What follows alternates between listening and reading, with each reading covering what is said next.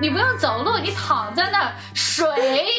推着你走，然后你的身体是凉凉的，太阳照在你的正面又是温温的，哇，这辈子最爽的事情。然后你这个时候在山脚下冰一个西瓜和可乐，然后你到了以后，你还可以就是回来的时候你吃个冰西瓜跟可乐，是不是超级爽？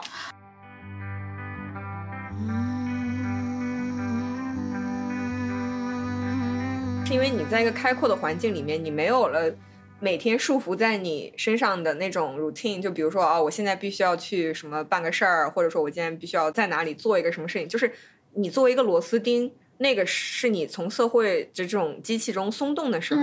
然后你们就不再是一个螺丝钉，你们在自然中还原成了两个人。嗯。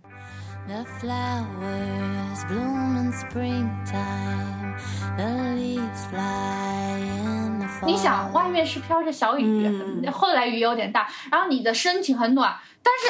不对劲的事情发生了，它开始打雷了，我好害怕呀！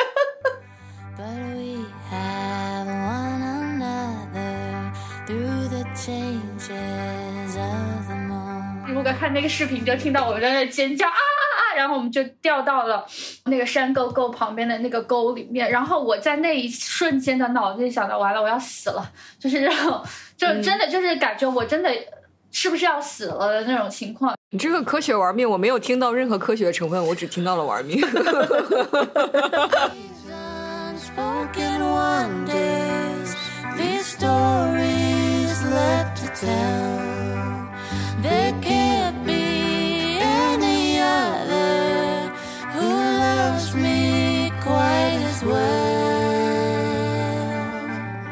各位听众朋友，大家好，欢迎收听新一期的自私自利，我是比利。大家好，我是思雨。今天我们这期节目邀请到了我跟思雨的一位好朋友样来跟我们聊一聊他徒步的故事。样要不要先给大家打一个招呼？哎，大家好，我是喜欢瞎走路的样。我先讲一讲为什么今天想要邀请样来录这期节目吧，就是因为我觉得。我每次打开那个 Instagram，我感觉每次一样都会出现在不同的地方，就是出现在不同的雪山顶上，然后在那边躺着拍照。这是我想找他的第一个原因。我就想说，他怎么能够在全职工作的情况下，还去了那么多不同的地方，然后还能够爬到这些山顶，然后在那边躺着拍照，就感觉就国内的其他同龄人都在觉得啊不行了，就是已经被工作折磨的要死了。但是我觉得样还是很快乐。然后还有第二个原因，是因为就是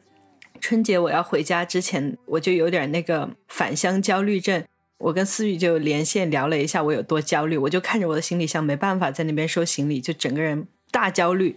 然后呢，思雨就背着我去拉了一个群，跟样说：“你们要不然那个让样给我推几个旅游路线。”然后我还没有看那个，我让他把你安排一下。对我大概也就一个小时没看手机吧，里面可能就有八十几条聊天，然后样已经给我推荐了十几个旅游的路线，可以徒步，然后也可以就是呃搭车，然后。去新疆的，去西藏的，有城市，有然后有有文化的，有自然的，有吃的，有行走，就是行走式徒步的，就是有吃，就纯纯美食团的，对，搭配的特别好，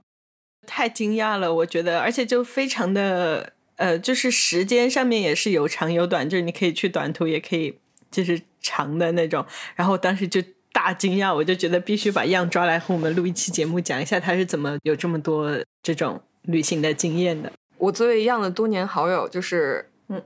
我觉得我对他的初印象和他这些年就是越来越硬核的形象是非常不一样的。因为我刚认识样的时候，他就是一个小小的、非常软萌的一个妹子。呃，现现在呢？现现在现在，你你你等会儿给自己给大家讲讲你这些年干的那些事儿，就是哦，我我觉得他。非常有利于大家，就是卸下对自己的刻板印象，或者就是让大家觉得啊，我我是一个我我不是那种搞户外的女生，或者怎么样，就是我这个体型什么的就不合适，就是一样能完全的 告诉你，就没没有这些所谓的世俗的 眼光的障碍。我觉得 Billy 想来请样做一个采访，是因为我觉得 Billy 内心有一种蠢蠢欲动的那种想要。就是在野外放飞自我的这种心。我纯粹属于那种我知道我这辈子不可能，我这辈子不可能就是干这种事情。虽然我和样是很好的朋友，但是我就觉得我非常满足于我们只做线上的好朋友，我不敢线下跟他见面的，我特别害怕他把我拉去什么深山老林狂走一天，然后只有他一个人回来了。明天再去救你是吧？我们在这期节目里抽一位幸运观众去跟样一起暴走。就是你可以做那个我们另外一个朋友，就是在牛棚那边等待我六个小时。可以可以，那你解释解释丹丹敏这个在牛棚等你六个小时的事儿呢？就就是呃，这是我们另外一个朋友，这位朋友是名律师，就是说一年到头基本上我我都感觉找不着他人的，就是疯狂上班的。去年暑假刚好就是他休年假，然后我那会儿放刚刚放暑假，因为经过三个月那个。上海的那个 lockdown 就是我疯狂了，就说要我必须要搞笔大的，就是我的想法，就是我要搞笔大的，呃，然后那个时候确实状况是说，我想去哪儿又去不了，然后最早去就跟敦煌那边打电话，因为那会儿说是甘肃可以说上海过去不隔离，然后他他跟我说，哎，你，你听谁说的呀？我说，呃，兰州机场都可以的。他说。哦，那是兰州机场，或者是兰州，我们敦煌不可以的。呃，你来我们敦煌，你要去隔离十四天。我说，可是你们那是沙漠呀。他说，我不管你在哪儿，反正你你你的行程马上有上海这这个东西，那你就必须要去隔离。还有那个时候就是就等或者是换地方，然后等到我可以去云南的时候，我就想，呃，本来我想说搞笔更大的，然后丹米说他要休假了，然后说想跟我一块儿，然后我说那我知道他。没有户外或者是不是经常体育锻炼的人，所以我知道他的一个基础，我就说啊，那行。然后，但是我有些路线，他他第二还有一个重要原因就是他的假期没有我这么长啊，这句话有点欠扁。然后，所以所以我就说，那我先自己去呃登一个雪山，然后我就去哈巴去。那个哈巴雪山做一个登顶，那个其实很短。他说的好像我就先自己喝一杯咖啡等他一样轻松，我就先简单的去哈巴雪山登一下顶等他。因为因为哈巴雪山就是难度会在那儿嘛，所以就是说我说那我先去爬雪山，然后爬完以后我再。跟他在丽江汇合，咱们再去呃香格里拉。然后我说，呃，我会可以帮他找一些短线的，就是比如说一天大概就走十公里，然后也不用不用任何装备，不用什么，就是说我们就。简简简单走一下，我我去帮他找，然后后面就是找了一个呃香格里拉的，然后后面我们就就是行程比较随意，因为我是可以，就他也能够接受到，就是我没有任何计划的情况下跟着我飞，然后我到了当地以后，我就就看路线，或者是问问当地的那种司机，或者是问向导，哎，或者是问朋友，就是那个徒步团里的朋友，就说有什么什么线可以走，然后当时带他走阿布吉措，就是这样很随意的问的朋。友推荐的一条路线，然后本来我还想带他去无底湖露营，但是但是我因为什么设备都没带，就是没有帐篷，没有睡袋，当时就是很很难去搞定，然后再加上我俩都不开车，那个路程比较复杂，所以后面就改到另外一个路线。就去了甘孜的一个没有游客的一个县城，呃，乡城。然后，然后因为旁边是稻城亚丁，就是超多游客。然后我就问他，你想去亚丁那个游客区吗？然后他说也没有很想去。然后，所以我就找了一个当地的司机，说，呃，我想徒步，然后你带我去一个那个你们这边的山里。然后那司机就带了我们去当地。的一个不算景点，反正就没有人的一个山那边走走走，但是它有一个名字。好，走在那儿，但是丹米在阿布吉措的时候，就是在香格里拉海拔大概三千八，所以他 OK 的。他那那天走下来有点吃力，但是他 OK 的。但是到那边，他就是连着走两第二次的时候，他就体力就出现这个有问题嘛。然后那边海拔也快到四千多一点点的时候，他就高反。嗯，就走不动，他他也很自觉，然后他就说，我们走过了那个小溪以后，他就说，可能他不能跟我们上去了。然后呢，正好我们在那个那边找看得到一个牧场，那你就也跟人没有很认识，但那个好像向导认识那个牧场的人，就把他留在了那个牛牧场，牛棚里，就是不是你们想象的那种澳大利亚的牧场和 美国的牧场是就是一个牛棚，这里面其实挺脏的那种。然后他就在牛棚那等我，但是因为我们的单名大律师。对，在牛棚里等了六个小时，但是你他他，但他那天很开心，因为他可以看。你确定吗？真的，你们之后是不是没有再见过面了？你仔细回想一下，你们之后是不是没有再见过？我想，你觉得这是偶然吗？好吧，但是他给我发他发的那他给我看他的照片，我也很羡慕。就是就是他那天看到了几千头牛，就是那个牧场的人，就是就我不懂怎么叫了一声，然后牛就全部狂奔过来，然后他再给我看他怎么给牛挤奶，做了一天牧场小小牧场小女孩的一天的经历。那听起来还蛮有意思的。但是确实，对他不是只在牛棚里 待着，就那很多很多牛，而且很小的很小那小牛仔的那种小。牛犊那种，但是他确实我我不太好的一点是，呃，因为我是完全没有信号的，然后我的那个当地的那个藏族的向导是个男的，然后呃，我跟他说的是，我到那个点如果还没下来的话，你就你就就是得注意一下，可能有点情况。然后然后但是当时下山确实有点晚了，大概反正你想说六个小时以后四五点了吧，快快，他当时。我就一直在催我那向导，我说你必须要赶紧走，我说你再不走，我的朋友要着急了。他就说确实有点担心，说想说要不要报警之类的，因为我但是我在上面没信号，他压根联系不上我。你看我是不是一个还是很贴心的人？我会思考到你能不能去走那种三四天的线，当然我会思考了，我不然把你拖着一到半路也高反了，那你也很可怕，我也很可怕。好，行收 收好。所以说样的那个对朋友的命还是很负责的，只是自己不太，只是自己比较的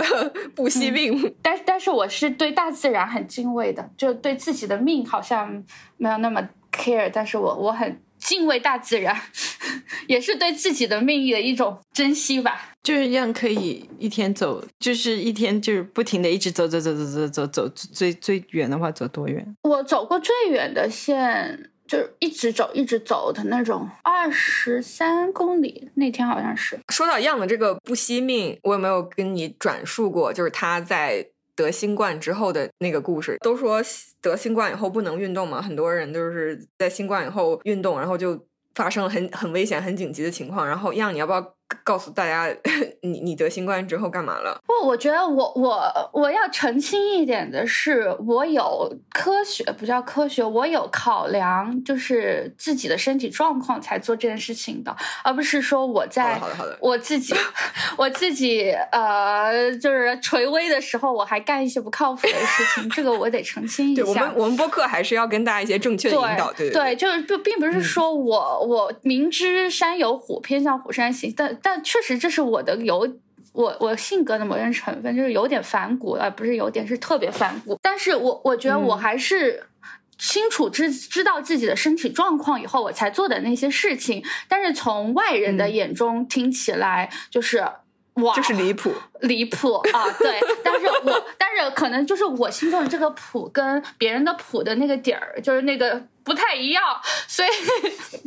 所以我觉得我是在科学的做事情啊。那那事情是这样子的，就是说，它主要是结合了我的整个新冠的前后，它看起来不太靠谱。因为我新冠的前一天我在爬山，我不知道不是要爬山，在徒步，嗯，是走的深圳这边的一个东西冲的路线。我这里是否要给大家一个前前提前情提要？我我在哪儿？我是去年八月搬来深圳的。就是说，对于深圳这个城市，我心中的评价虽然不是很高，但是我会觉得它满足了我多年来的一个 心愿，就是我生活在一个有山又有海的地方。所以，就是我今这一整年，或者是这七八个月来，呃，Billy 可以看到我 Instagram 居然为什么这么多照片的原因，是因为。我有更多更多的机会，就是说，今天早上八点想说，我倒是想去爬个山，那我真的下班的时候我就去爬山了。这样的一个一个很方便的城市，然后它有山有海。然后另外一个点是，我想告诉 Billy 是说，为什么你看到我有这么多照片？是因为第一，我是一个老师，呃，然后我工作的学校是呃国际性的那种学校，所以我们的假期会跟国内的假期还不太一样，不是只有寒暑假，就我们会有圣诞假、复活节假，然后。后五一呃十一的那种假会稍微长一点点，因为涉及到不补假的话，它就那么长一些，所以所以就是嗯，国内放假你们也放假，然后国外放假你们也放假，呃，可以这样理解。所以所以我的 完了。呃，但但是不太推荐大家入这个圈儿，就是坑，就是大家看着挺好的，其实坑也挺大的。就所以我的假期会比较多，会比较自由一点。我我后面可以讲讲我遗憾的点，就是说，确实我如果是大家很喜欢徒步的话，我那我更推荐自由职业呀，就是它时间比较 flexible，因为我们。像比如说很多县高原的那些县都要五月五月或者是十月，那是最好的时间。但是我我的时间就不能合上，因为我五月没有长假，因为他们那个天气因素比较大嘛。就我放暑假是时间最长的，但放暑假就是雨季。我后面可以分享一下那个。在雨季，在云南徒步有多么痛苦，就是一直下雨，一直下雨，一直下雨。然后你想，五月是最好的天气的时候，很多线是最佳，就一年就只开那么一个月，但是我走不了的。我除我就是说我有一天我要吃。离职了以后，我第一件事情就是说去染一头 一头五颜六色的全头的头发，然后反正做很夸张的事情，然后就是去走想走的线。好，我再回来，嗯嗯，然后还有一个点是因为我觉得去年我被关了三个月以后，我觉得这是对我的人生很多方向就是有个非常大影响的一个创伤，所以我就是说我是。我现在很多事情就是 take action，就直接去做，我不会再想很多事情了，包括爬山。就是我说现在等了，对我就爽了再说，什么花钱什么什么什么往上爽了再说，你后面事情再 再谈吧。然后，所以这是我现在一个价值观。还有一个事情就是，我发现我记忆力衰退太多了，所以我现在很比较愿意去发一些东西了。其实我以前也做一些事情，但我不会去把它发出来。现在我说我需要一个这样的。储存我记忆的东西，不然很多事情我记不着。就包括像上次 Billy 问我我走过哪些地方的时候，我要想很久，然后还要回去看照片。对，所以看照片是一个非常重要的，就是可以看的一个相册，是一个很好的梳理的方式。但是，但是因为我自己是一个很懒的人，就我比如说我每次旅行回来以后。呃，徒步回来以后，我压根就不会整理，所以我觉得我后面会去发。但是朋友们，我非常小心，我从来不发朋友圈，因为我觉得就是大家会会给我的人设就是营造一个这人怎么天天都在玩，然后甚至有我的前同事问我你是不是现在离职了，在专业玩啊？就是 还是要营造，特别是给长辈亲戚们低调一点，就是营造一个我是一个很勤奋的搬砖人这样子打工人士。就是因为我们提了太多你你发的就。这个呃，这个 post 嘛，但是因为你的 Instagram 不是公开的嘛，嗯，但是我们又 Q 了很多次，就是反正我个人觉得样的 Instagram 是我是我 follow 里面的最最有趣的，就是我每次都会点进去看的那种，就是绝对不会就是划走的那种。我来带着大家就是语音游览一下他的这个 Instagram。第一张照片是在一个雪地大雪覆盖的森林里面抱了一棵 巨大的树。然后第二张是在喜马拉雅山上山路上狂奔，是山路还是山顶啊？我怎么感觉这是山顶啊？No No，那那个是山旁边是悬崖啊？不是，那个是那个是悬崖，那个是山脊。来普及一下地理知识吧？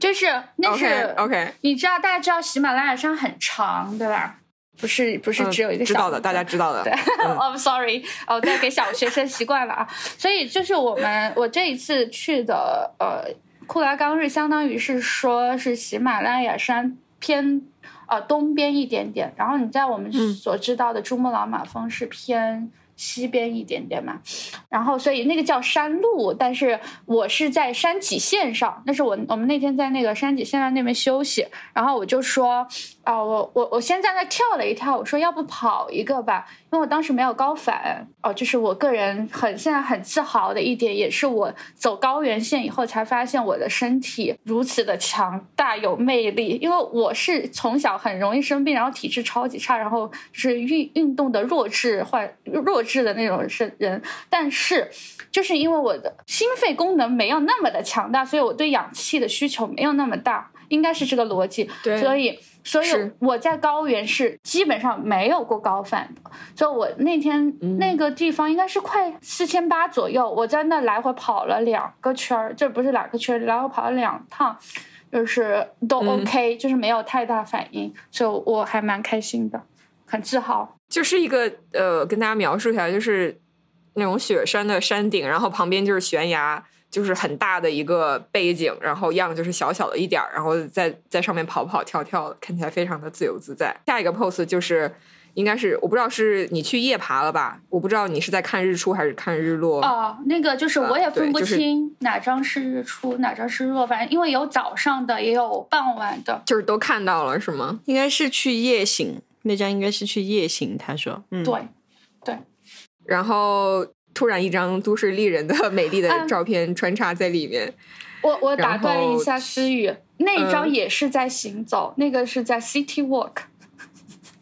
这个吗？这张是就是先是在美术馆，嗯然后我们又去了那个公园，后旁边有个山，然后因为它那个整个那天的行程，就是那天的路线是说，那那个主题很有趣，名字我忘了，就大概意思是说植观察城市里的植物，就是你看行道树它是有故事的，然后。教你怎么去看一棵树，然后，所以我们先是在那个展览馆里面，我们先听他讲，讲完以后，我们就去山上走一走。园艺那个 那天的那个组织者也是很很散漫、很自由的一个人。园艺我们是要去搞一个类似于就是捡垃圾，就捡自然界里的垃圾，然后做一个展览，类似于很粗糙的展览。然后最后大家聊得很嗨，又有点累，然后我们就变成了躺在山上的草坪上聊天儿。但但那天也是一个挺挺有意思的活动。就是它相当于是带着你走，所以说它一边走，它会告诉你说这些植物有什么叫什么名字，然后有什么嗯故事这样子。嗯，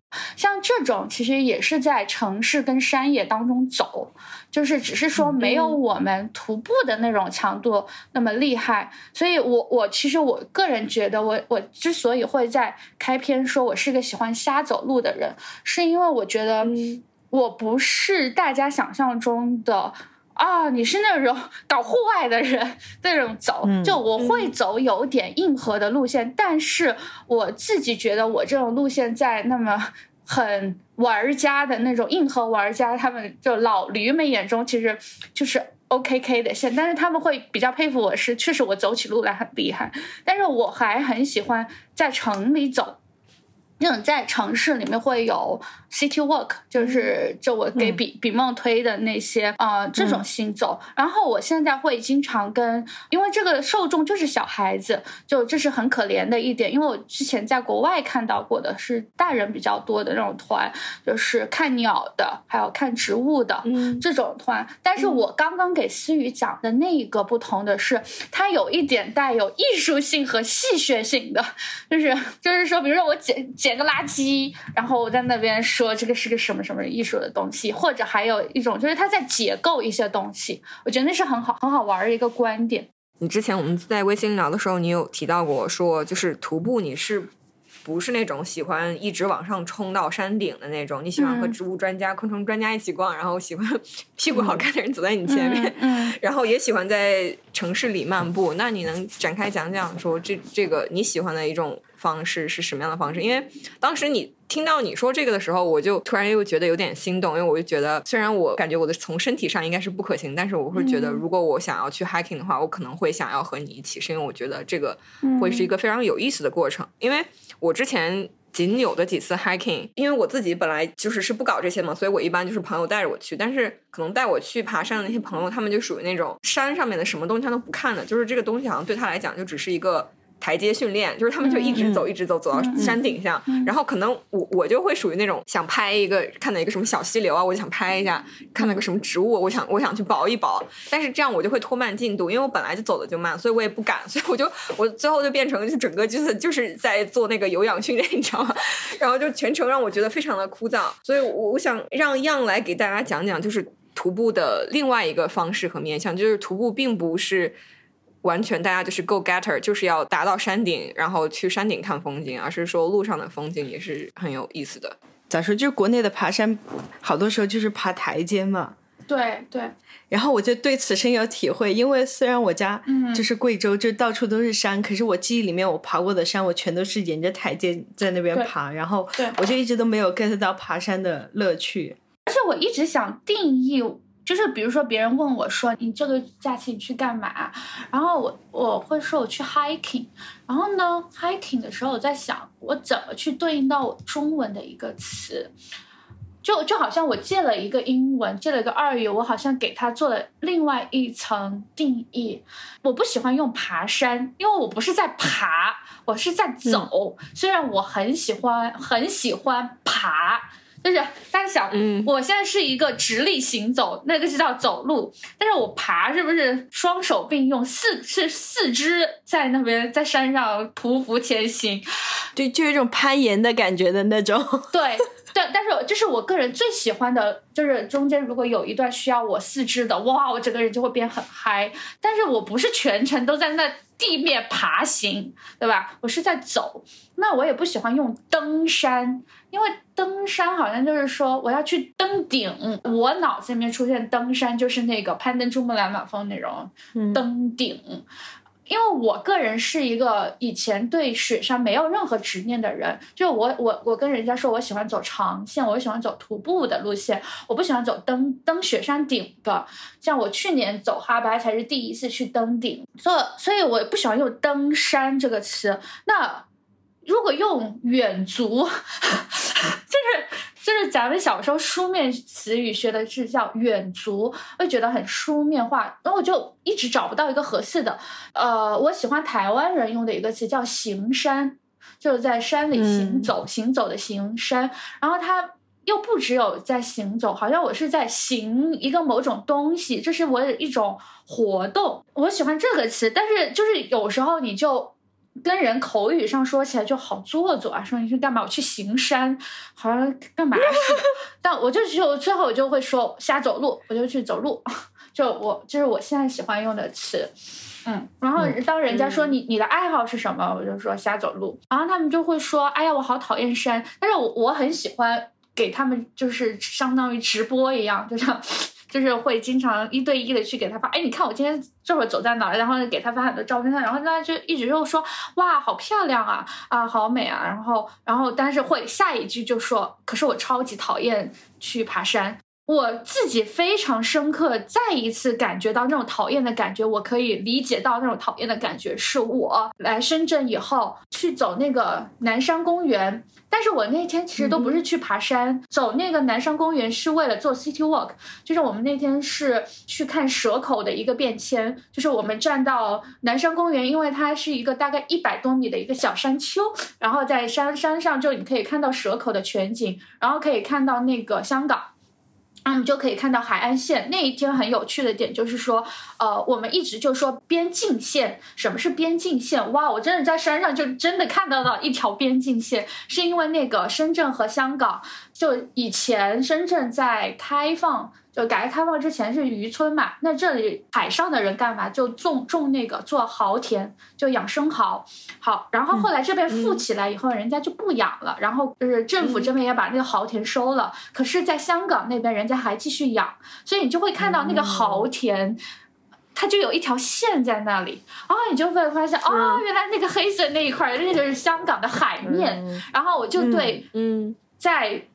视觉上，我就可以去理解什么是边境线啊，然后就是不是在书本上一个词语的一个 definition。那那是那天我其实主要目的是去干嘛？是去看 city walk。我要走那个南山公园，那个南山公园那天就是台阶，我就很崩溃，因为我已经大概有十多年。应该有十年。上一次走台阶还是去泰山，就是这种古传统的，你知道传统的什么华山、泰山，就是 衡山这种五岳走这种台阶。那上一次还是那种路线，然后我就很崩溃，我说天哪，这个台阶怎么那么难走？而且那深圳人一到周末也喜欢往山里跑，就到处都是拎着个塑料袋，然后在那走着走，聊聊天、拍拍照那种人。然后我又就是你想走着走着就停停着，因为前面就有别人的屁股，然后我就在那等着，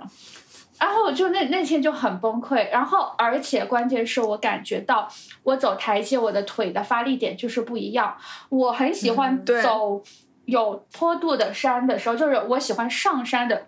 原因是我很喜欢我的小小腿，就是小腿后面这块肌肉很紧绷，我感觉它是在发力。很喜欢那种感觉，那是我的身体传递给我的快感。但是我要走台阶的时候，我就是一个膝盖在那机械膝盖，我我最最心疼的，因为我很担心膝盖会会受损嘛，就是我很心疼的膝盖在那不停的扛扛扛，然后我心里一边又在心疼，然后又一边在骂，他说为什么要走台阶？所以所以这就是我觉得是因为国内的步道或者是整个东亚的步道都是这种。是不是我我很想去查一下资料，是因为说是因为古代那些皇上上山不方便，给他们修了台阶，所以说上山就一直有台阶吗？还是怎样一个就是不同的理解方式上？就我发现我们东亚的山都很喜欢修台阶，哦，对哦，你这么一说，我就突然觉得好像在美国的山没有见到过，就它不会说一整个都是台阶，它可哎能某一些比较陡峭的地方，可能就三四节这样子，哎哎哎不存在一个山都是台阶。嗯，然后我们比较喜欢香港的山的一个原因是说，香港的步道，他们叫步道嘛，步行的道路叫步道，就是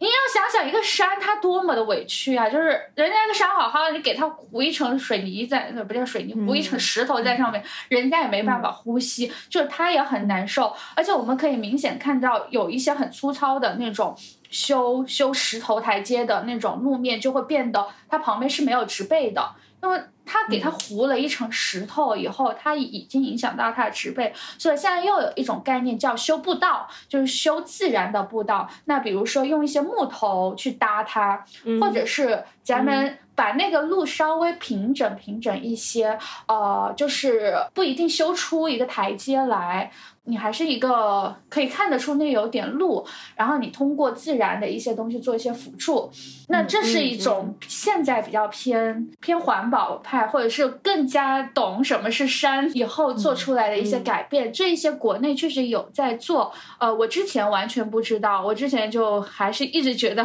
国内还是属于那种野蛮的，喜欢铺石头，是为皇帝出行怎样子的吗？呃，但是我现在发现，像深圳，我上一次我朋友就有参加一个，就是呃维护自然步道，去给它做一些不不破坏生态性的修，能让人走进去的道路，我觉得也是不错的。但是可很可惜的是，你我会在川藏那边会看到很多，就是整个西部，特别是因为 COVID 大家都不能出去以后，就没地方走，那也就是说，哇，西部确实很美，然后就会发现很多修栈道的那种，很可惜，很可怕，就是在高海拔的高原把那个东西给推了，就是把树给推了，然后开始修那种木头的栈道，但还好它不是糊石头，那我就感恩。但是他就在用推土机去推一些东西，然后把路给修出来嘛。现在就是想让汽车进去，就为了方便更多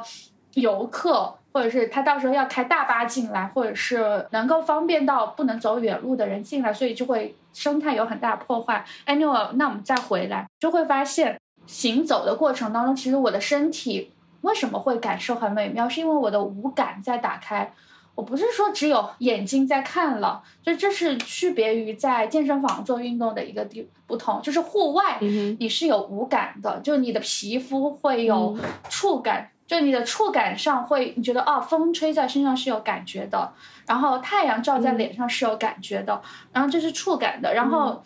你的耳朵是听到了会有风的声音，会有鸟叫的声音，然后你的眼睛是开阔的，所以这是户外运动给人带来快感。但是走台阶的时候，就是一条直路，然后你看到的是别人的屁股，然后又没有那么好看，然后就是拎着个塑料袋站在那儿就。而且就是膝盖的机械运动嘛，对而且那个膝盖，呃，就是我觉得台阶这个事情，因因为有台阶，所以你就只能按照那个台阶设计的高低去迈，它不一定和你的那个膝盖是符合。但是如果你是爬山山本身的话，你就是自己嗯那一步跨多跨少是你自己可以调控的，嗯所以应该就是不会那么痛苦。其实我我这里也可以讲到我我理解大家为什么一对说爬山就会是爬台阶，是因为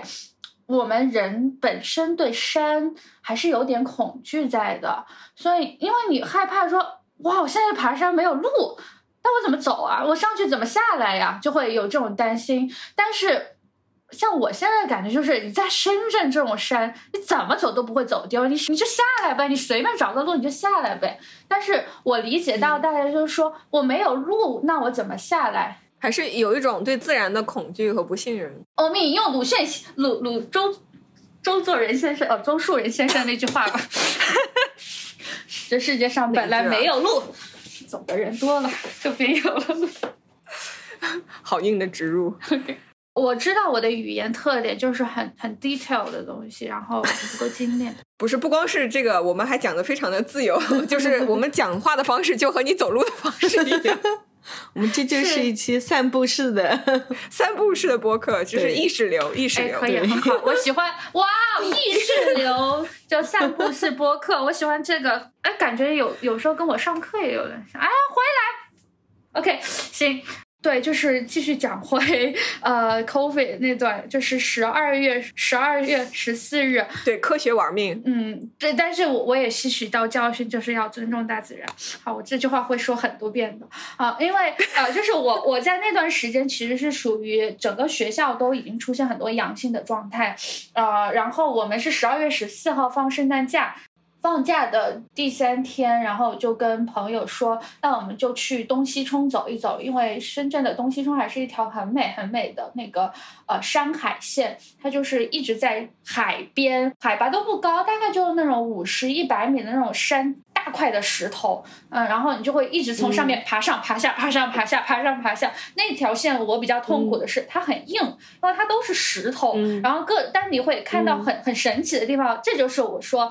你爬山会看到的地理地貌不一样的。我在那就会看到那个石头不那个海。冲击留下的不同的形状，然后我就会看到那个石头的颜色也很好看，有还有那种很好看的那种紫色。好，在那边那天一个呃天气很好，就很海非常非常的蓝，就是那种碧蓝碧蓝。我们在那天就是没有看到一个人，因为全程都大家都觉得都阳了，或者是要么在处于不敢出门的状态，要么就是已经感染了 COVID 的状态，所以就没有人出门。那我们就那是我打五星级的一次行走，因为会觉得又没有人，全只有大自然，就只有我跟我的两个朋友，然后我们在那走走玩玩，走走玩玩，然后就躺在石头上晒太阳，或者是中间会爬到一个嗯已经涨潮的一个小山，一个一个小山丘，然后因为它涨了潮，它就有点像海里的孤岛，但是那个距离没有很远，大概就五米五米远的一个水。因为我个人是对山非常有安全感，所以我从来不会觉得我在山里会出大事，但是我是对水完全没有安全感，因为我有过溺水的经历，所以我我是对海大海很害怕的。好，然后我当时其实有不太敢去，因为我怕水，但是后来因为那个水没有很很深，然后我们就脱了鞋，淌着水，然后再爬到那个山的上面，但是那个山因为其实有三到五米高，然后你就会发现下面就是很大的海浪，然后我们就坐在那个山尖尖上吃鸡蛋，真的就是我就很喜欢这种。在悬崖边坐着，然后在那吃着什么水果啊，或者是就是你带着路餐嘛，然后在那吃鸡蛋。我另外一个朋友就很崩溃，因为我跟我这个朋友两个人都是很喜欢搞这种野路子的人，然后他就。在那边一直叫我说：“你们两个给我下来，然后让我们回去，因为看着很可怕的那个照片，照片也没有那么可怕，那个现实是很可怕的。你想想，两个疯狂的女人坐在一个大海当中的小山尖上，然后底下是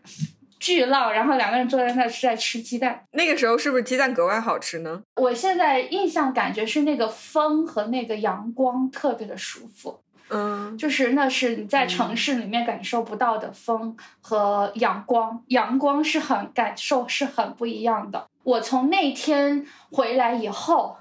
我睡了一觉，我就开始全身全身就酸疼，就是是我从来没有出现过运动会这么疼。然后我问我朋友说，东西冲的强度会比爬雪山还要大吗？然后朋友说，那就是你阳了吧，就是就不会是这种强度出来，因为他们完全没有问题。他说你的身体素质怎么会疼成这个样子？然后紧接着就发高烧了。但是因为那是我圣诞假，我当时心里很生气。我就一直在狂骂这个 COVID，我说，就是为什么要，为什么不让我上班的时候阳，就是为什么要在我放假的时候阳？然后我，而且我盼了圣诞假盼了这么久，然后再加上我前面就是就是因为那三个月被关，所以我就说。没有一个人能把我关在家里，就是这这我一直要说的。我说没有人有什么资格把我关在家。我说凭什么？你就把我现在就这样子，我一一个假期就让荒废了。然后我当时就躺在家里很不爽，然后我就觉得不行，我不能一直躺着。然后等到第五天的时候，我们其实之前定了一个计划，是说去。川西，然后去色达，呃，那个跨年，然后顺便看看路上有什么雪山之类的，但没有做很详细的计划，因为大家都知道那个时候要么就是乱七八糟的政策，你懂的，就是不能确定好一个行程，因为随时都可以变化的。好，然后，嗯，我等到第五天、第六天，我的朋友都，他们就是我们那个团五个人，就大家都觉得不太可行的情况下，我就觉得我不可以这样。浪费我的假期，所以我就还是选择了飞成都。我想最糟糕的情况就是。我我就在成都过圣诞节和在成都跨年，我都压根比待在家里待在深圳要强。就是我很有很强烈的意识，说我不要待在这个地方。我还是那时候还是很小心，我并没有想说那个时候我我要上高原。然后我的朋友也在犹豫要不要过来。然后在所有人都取消了的情况下，我这个朋友非常够意思，他说不能把我一个人扔下。就是这也是那个在跟我一起吃鸡蛋的那个野路子的女人。然后他说。嗯，他说不能把你一个人扔下，然后他也飞了成都。主要是我还跟他说的一件事是，就是我第二天我想说，那我不走远的，我就在城里走一走。结果我那天走了两万步。我就想说，我轻微走一走应该没问题的，但是你走走了以后，你就忘记了事情。就早上去看熊猫，然后下午约了一个当地的那个呃 City Walk 的朋友，就给我讲一下周边，就是他带我走春熙路那一块儿，然后给我讲那边的一些历史啊什么之类的。然后后面走着走着，我就忘记了。我就是身体还没有完全恢复过来，但是中间到了晚上八点的时候，我我跟我那朋友说，我我必须要坐一下了。我说确实还没有完全康复过来，有点虚，确实有点累了，对，有点虚。然后所以我们就坐了一下，然后做完以后我就觉得又好了，然后我就立马给我朋友打电话说，我说应该应该没问题，我说咱不搞。不搞那个太太猛的，咱们先不去色达，色达有四千嘛。然后我说咱们不搞猛的，我们就去个那个毕棚沟那边去四姑娘，然后它那个海拔也不高，然后我们再搞个滑雪去太子岭，说应该没问题。然后所以他就飞了，然后我俩就是就开始每就是处于这种。我们不搞猛的，但是好像现在身体没问题，就是每天自己看一下自己的身体状况和那个那个心跳、血氧什么之类的，科学玩命，科学玩命。所以对科学玩命，哎哎，我喜欢这个。好，所以我们第一天就是从成都呃开车开到四姑娘，就是理县那边以后，开到阿坝以后，就是发现哎。她这个姐们特厉害，她一个人开了六个小时，就 就我不会开车，他一个人开了六小时，他他也没问题。然后我们就说，我们也没高反应，没反应。然后我们就经过了一下避风沟，然后就是我现在已经变成了不喜欢进国内的这种国家收门票的国家公园，我就觉得很无聊。我宁愿去路边找一个，哎，这个好好玩，好好看。然后我就宁愿去这个山里瞄一瞄，走一走。我也不愿意花一个一百多块钱、两百多块钱去一个他们包装出来的国家公园去看，就我对这种东西完全没有兴趣了。包括这一次我在灵芝去看桃花，所有的收要收门票桃花村，我一个都没进去，因为你就会觉得大自然就是。它它的魅力不是说你要把它包起来，然后我们来收一个钱，它不是这这里不是它的魅力。一旦它包起来以后，我们就没有兴趣了。好，我继续回来。所以我们经过了毕棚沟，说，哎，咱不想去，然后我们我们就继续开猛的。然后当当天其实那个时候已经发生了一一次冰雪路面。打滑，就是我我们两个人这种，我现现在深深的认认罪，就是我深深的反省，就是无知者无畏这种事情还是要仔细思考一下的。我我俩都没有，就我不会开车，他没有开过冰雪路面，然后你们也没想着要装个雪胎啥的。我没有想装滑防滑链，我们压根就没有这个概念。然后这位大姐可以在、在在 在冰雪路面开六十码。你要想想这种情，因为他是喜欢超车的人，所以我们其实那天在去黑水县，就是打鼓冰川的路上，已经碰到过一次打滑，就是怎么打滑，就是整个车横过来，然后就滑着走了一段，然后他当时就我们真的就是福大命大，所以我我觉得二零二三年我肯定能搞大事的，因为在那种情况下。他把刹车居然就把车给停下来了，我俩当时就我的心跳已经是呃是已经飙飙的比高从没有高反不会这样子的情况下，我已经心跳高的跳到那儿去了，然后就手心全是汗，然后就很害怕，但是因为我们俩好像那那会儿路上也没有什没有人，就是没有经过的车辆，我们就只能又把车启动，然后因为我很记录。我就说，就是这一段是冰雪路面，而且是很厚的雪，那那个雪大概是脚踝以上，因为你想当时是零下八度嘛，他们那个地方零下八度，那那个就雪其实是很厚的。好，好处是那个地方因为车不多，所以不是那种压实了的那种冰，它是有点蓬的雪，所以。打滑还没有那么滑，所以我们就说，那我们开过这九公里，我们就进隧道了。进完隧道，我们就上高速，后面就是一路畅通。然后我说，我们只要把这九公里开完，我们就 OK 了。然后我就一路给他倒计，说还有八公里，还有七公里。然后我们就扛过了这这个路。但是我觉得这就是我俩现在也是好朋友，然后很一致的，就是我们心超级大。然后一般人，我想。搞了这一次以后，就说那就不要再走了。我俩说好像我们也还行啊，我们就说我们去色达吧，然后我们就一路又开，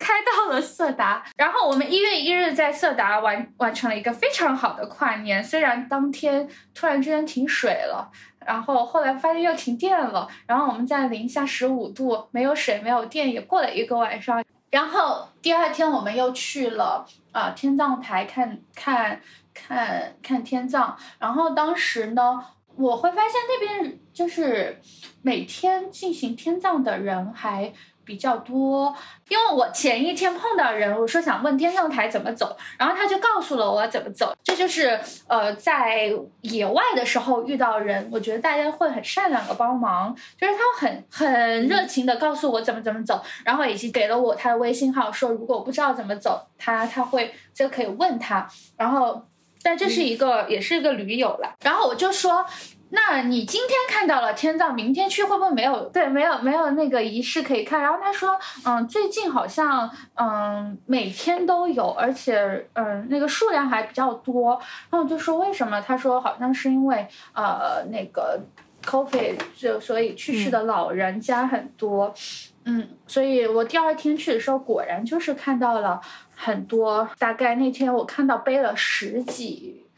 具遗体吧，就是还挺震撼的。然后我们看完天葬以后，就想说往康定那边走，因为我们经过这一天的鼓励，科学的判断了自己的身体，觉得嗯，我们可以搞一个雪山，但是我们不会去爬。当然我们不会徒步啊，我们就说我们想去看一下雅拉雪山，然后看雅拉雪山有一个极佳的点，那个地一个垭口是四千四还是四千五，然后它那一段就是要开车，可以开车开上去，然后大概走那么几十米的爬升，所以呢我们就觉得 OK 呀，虽然说。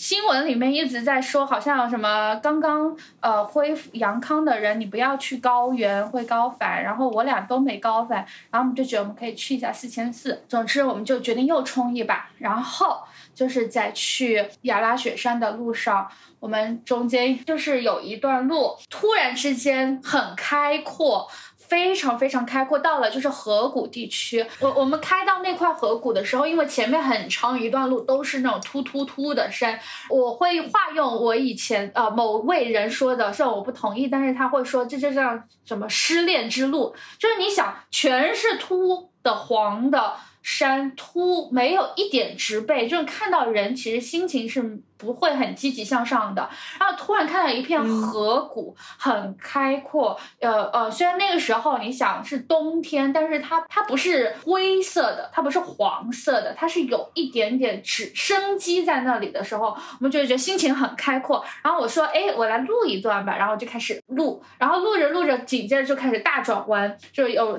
连着两个大弯，然后我们就。我不开车，然后我不懂，然后我就觉得好像还挺好的。其实那个时候我朋友已经感觉到是有有那个冰雪的冰雪路面出现了。然后我还毫无知觉在那继续很开心的在录视频。两个大弯以后，他突然之间因为大弯要降速嘛，然后就整个车就不听使唤，然后我就直奔，就是看着他就啊啊啊啊！你如果看那个视频，就听到我们在那尖叫啊！然后我们就掉到了那个山沟沟旁边的那个沟里面。然后我在那一瞬间的脑子里想到，完了，我要死了，就是这种，就真的就是感觉我真的。是不是要死了的那种情况？你这个科学玩命，我没有听到任何科学的成分，我只听到了玩命。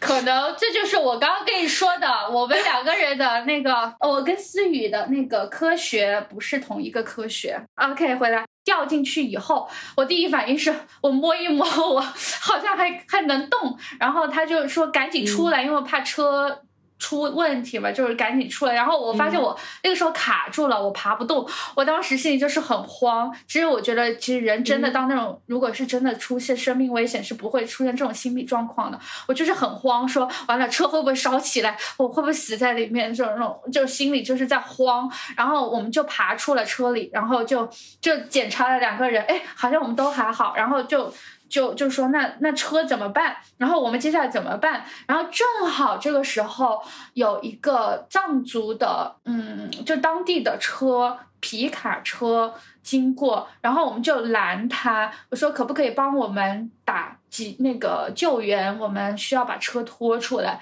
然后那个人后来发现他听不懂我们说什么，才发现是藏族的人。然后他们就大概下来了五个男的。然后二话没说就把外套脱了，就是不是要干其他的啊，因为他们要帮我们拉车，就把外套脱了，然后帮我们开始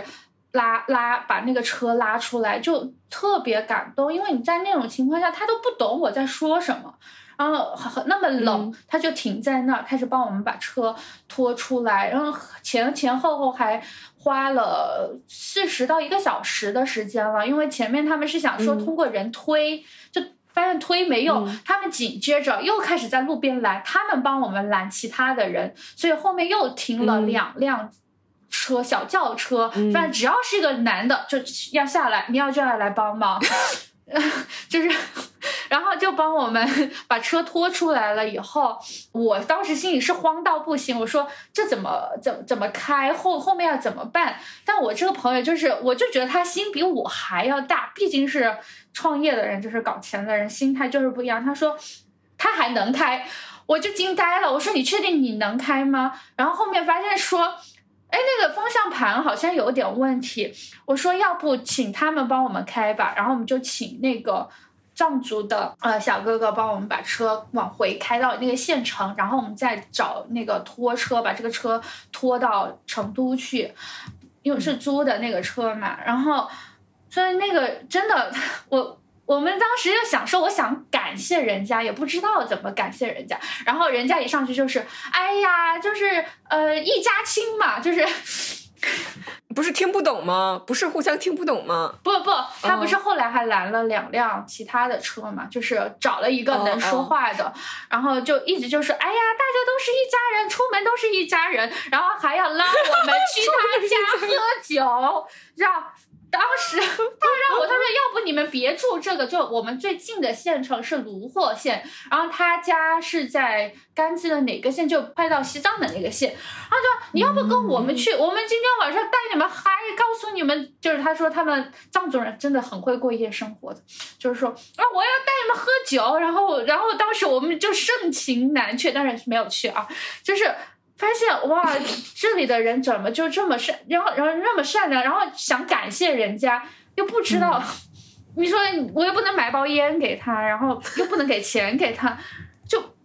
就那种其实心里很感动，但是买酒给他呗，没商店吧那边，在山里啊，就是旁边荒的，就是人家，而且不知道跟人家怎么说，就是语言也不知道怎么表达，就只能一直扎西德雷扎西德雷，好。嗯，然后他，然后后来，嗯，因为那两个人，嗯，他们是相当于是他们在成都工作，然后呢是做的一种那种类似于跑包车，不是包车，就拼车业务的，他们叫商务车的那个车过去的，然后他们就说可以请那个司机第二天。我们做呃，就是我们出花钱请他，然后把让他载我们去康定，然后我们再从康定坐车回成都，这样子我们就可以回去了。然后那个车就拖车拖走。好，后来因为那个司机是会藏语的嘛，是当地的藏族人。然后他后来跟我讲，昨天其实那个就是跟我们讲那个皮卡车要去哪儿，然后我们就问他，因为那那个皮卡车那个五个壮汉就是非常好，但是一句话都听不懂，只能抓西德勒。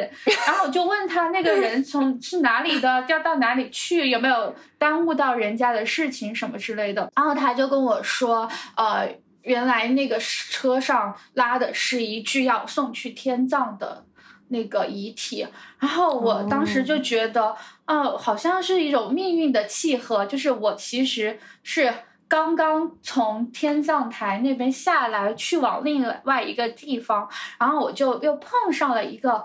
好心的当地人，然后正好他们要送着他们的亲人去世的亲人要去天葬台，当时其实就觉得很，就是有种很神奇的感觉。好，紧接着呢，其实我现在非常敬畏所有的川藏的公路，就是咱们夏天可以开，哦，不下雨不行，就是大太阳的天你可以开，但是真的碰到大雪。大风大雨真的很危险，因为我们当时那个人帮我们往回开，还没到两百米，前面就堵车了。说怎么堵车了呢？前面就追尾了，大概是三。哦，四辆车连续追尾，然后我就走下去看，其中有一台车就直接整个头就没了，就我真的就那时候就跟我朋友感慨说，我们真的是福大命大，然后就只是掉在了沟山沟沟里而已，就没有，嗯，没有像人家那样整个车头都撞没了。而且我当时就看到他们在等救援嘛，就会看到很多当地的那种车上就会有人下来，然后那些人就看到一看穿着就是。藏族的那种嘛，然后他们就在路边，在车里搞那种什么桶啊、盆啊什么之类的，就去路边舀土，然后往那个那个路上撒，然后就会想说这样子让后面以后的车后面来的车好开一点。哦。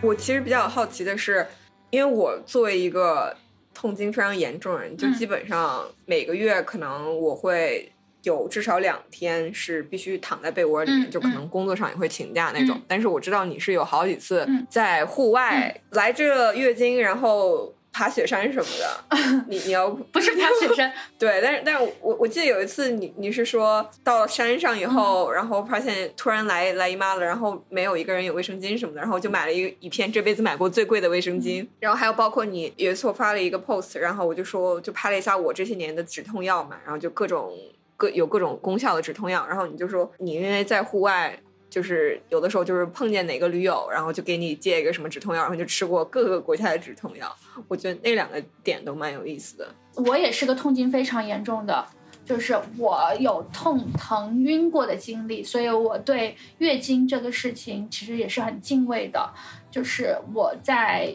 一七年、一八年之前，我就会算，就是如果是这一趟出现来大姨妈。我就不会去，但是我个人是一个月经周期不规律的人，就很烦，就有时候算不准，然后就我经历了两次，很忐忑，说会不会来，会不会来，然后后面又试探着去了，然后又没来，然后回来以后再来的，有两次这种以后，我就变得不喜欢去算了，就是 whatever。去了再说吧。我现在发现我在山上来月经的次数还还有那种四五次了吧。我以前也是在想啊，就比如说游泳运运动员他们来月经的时候怎么搞，就是你要正常训练的时候。其实我发现人的身体的调整能力非常强大，我很佩服人类身，就现在对人的身体这种奇妙的地方越来越佩服。就像我刚刚说，我。Covid 以后去高原，其实我在想，我身体确实肯定是没有恢复完整的。但是你知道，我想玩的那个心态一旦战胜了我身体的弱以后，虚弱以后。它已经完全支配了我的肉体，它能够像打了鸡血一样，就带着我那往冲。刚刚思雨说那个买卫生巾，那个是我也是没算准，就是我当时是说我可能不会来，然后我就冲了。那个时候是在浙江走七间，就是我们是三天走完七个间，就三天走完七个 peak，嗯，然后那个强度是有点大的，因为每走一个间，你的爬升就五百嘛。就上下，影响七个五百，这样子就会有，其实强度是挺大的。然后我恰好是在第一个间，哇，就是刚到第一个间，然后就好好爽、好美的时候，嗯，一股暖意，啊，完了，来大姨妈了。然后我就开始在 在路上各处问朋友，就周围的驴友们说有没有卫生巾，没有一个人有。然后这时候就想说去补给站。买本来都以为买不到，就只能拿卫生纸先垫着，然后就到补给站的时候还真买到了，然后但是它十块钱一片，七度空间，嗯，这确实是我这辈子买的最贵的了吧，然后嗯就买了一片以后就顶上了，然后在后面再去了另外的。稍微大一点的补给站再买的一包，然后后面就用上。然后那次我就会啥都没带嘛，就我怕疼，然后我就想说我要提前吃，然后我就问周围的朋友，就是一起走路，因为我那次是从上海过去的，就是大家很国际的一个团，然后就里面居然借到了一片德国的和一片法国的止疼药。然后我也看，就是文字当然看不懂，然后大家就说这就是 painkiller，我就太爱这个名字了。你看我们叫止疼药，人家叫疼痛杀手，啊，就是 painkiller，然后就就管它呢，就吃吧。然后吃了以后，但是你看，因为它的强度在那里的时候，人其实是会稍微虚一点，但你会发现我哪儿都疼。我大腿也在疼，那个肩膀上因为背了那个包背久了，肩膀也疼。然后那子宫到底疼不疼，我就不知道了。我就只知道，嗯，其他地方在疼。然后，所以我我就走完了那一路。等一下，你在第一个尖的时候来了姨妈，然后你把其他六个尖走完了。对呀，那不然呢？就就如果是我的话，我应该就回家了吧。就是 在第一个尖上把你来姨妈了，我可能就不是。我想在此处插入一个听众投票，就是 第一个问题，就是如果你你你去爬七尖，你在登上第一个尖的时候发现自己来姨妈，这个时候你是会回家还是？登完，然后如果会回家，请扣一；会登完，请扣零。我想知道是我不正常吗？就是他讲的每一个选决策点都跟我做出来非常坚定的那种相反的觉得。我感觉你好像就完全没有想过要撤退，然后你还觉得不然呢？难道不走吗？我想说，当然不走了，谁谁要走啊？什么东西啊？哦，好像是。哎，确实，我好像，我觉得虽然我对登顶没有执念，但是我觉得这是我不太好的一点，我不太喜欢撤退。我好像我除了中间有在七藏沟搞过一次撤退，就是太大的雨了，你知道，而且是要搭帐篷的，然后晚上就是那种闪电就劈在我的帐篷旁边，那那那那个太可怕了。那一次有一个提前撤退，但是我没有半路返回过的经历，好像我有一点点这种征服欲。然后第二次很印象再很深刻的就是溯溪的时候来大姨妈。很惨的，很惨的。我觉得还是不要搞这种事情，因为我觉得对身体也不好。但是因为在那种情况下，就是硬着头皮你要往上走了。呃，就溯溪那次是因为我前面有说过我有过溺水的经历，那是因为我之前在台湾溯溪的时候我不会游泳，因为溯溪是在溪里面往上走嘛。我是对这个还挺有，真的挺好玩的，就是好玩还是挺好玩。然后就是。走到一个攀一个瀑布的时候很滑，因为你一直一直在水里嘛，就滑下来了，掉在了水，就从瀑布上摔下来。然后我不会游泳，就摔下来那瞬间人就慌了。然后其实穿我穿着那个救生衣，就是那种，就我穿着它，但是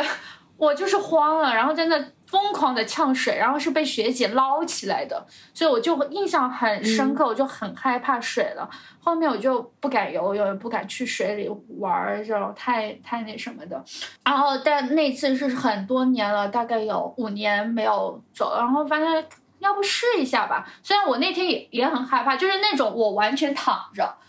人可以浮起来，很爽的。朋友们，就是夏天的时候去去小溪里。然后你躺在那儿，思雨，你不用走路，你躺在那儿，水推着你走，然后你的身体是凉凉的，太阳照在你的正面又是温温的，哇，这辈子最爽的事情。然后你这个时候在山脚下冰一个西瓜和可乐，然后你到了以后，你还可以就是回来的时候你吃个冰西瓜跟可乐，是不是超级爽？好。但是我在那种情况下，我不敢享受，我就是要人拉着我。我说不行，你得拉着我，就是走，就我我就躺在水里，然后要一个人拉着我，因为我怕水把我冲走啊。然后我在那一段的时候是第二天，因为那个要走两天，走到第二段的时候，我来大姨妈了。然后那那一次我我自己有自知之明，我带了东西，我带了那个棉条。所以我就插着棉条走了，因为我想我也想走完，然后因为那是在山的一半，就是如我非得要走完，我要么是往回走，要么是跟着大家一起走，那我我又不能在那住下来吧。然后当时我就很担心的是说，因为是棉条插着嘛，就很害怕那个水，那不是在路上走，很怕那个水上全是那个那个那个雪。但是第二天好的是不是全程都是走那个水，就是只有一小段是走水，所以我还是冲了，还是。有这个原因的吧，哎，然后就就那天我是问清楚，说问了那个呃路线是说我们下面要怎么走哦，是泉水，那我肯定我觉得我要死了，主要是一直在泉水溪水里面，以咱们东方人的观点来看，这不可是太凉了吗？又宫寒了呀。溯溪的话，是你相当于要一直在水里面走，哎，逆流的往上游走，哎。那那个水大概会泡到你的什么位置？脚踝还是膝盖还是？溪流有深有浅嘛，你你不能预测溪流有多深，浅的当然是就是脚踝，深的话你就得游过去。所以你刚才一直这么冷静，是因为你根本就没有在脑补说那个就是水漫过他的腰，然后那个一片红飘出来那个那个场面吗？对，因为我的脑海中的画面是就是大家在溪边，然后就是可能有的时候鞋会被打湿一下，然后我就说。那为为啥血会流出来呀？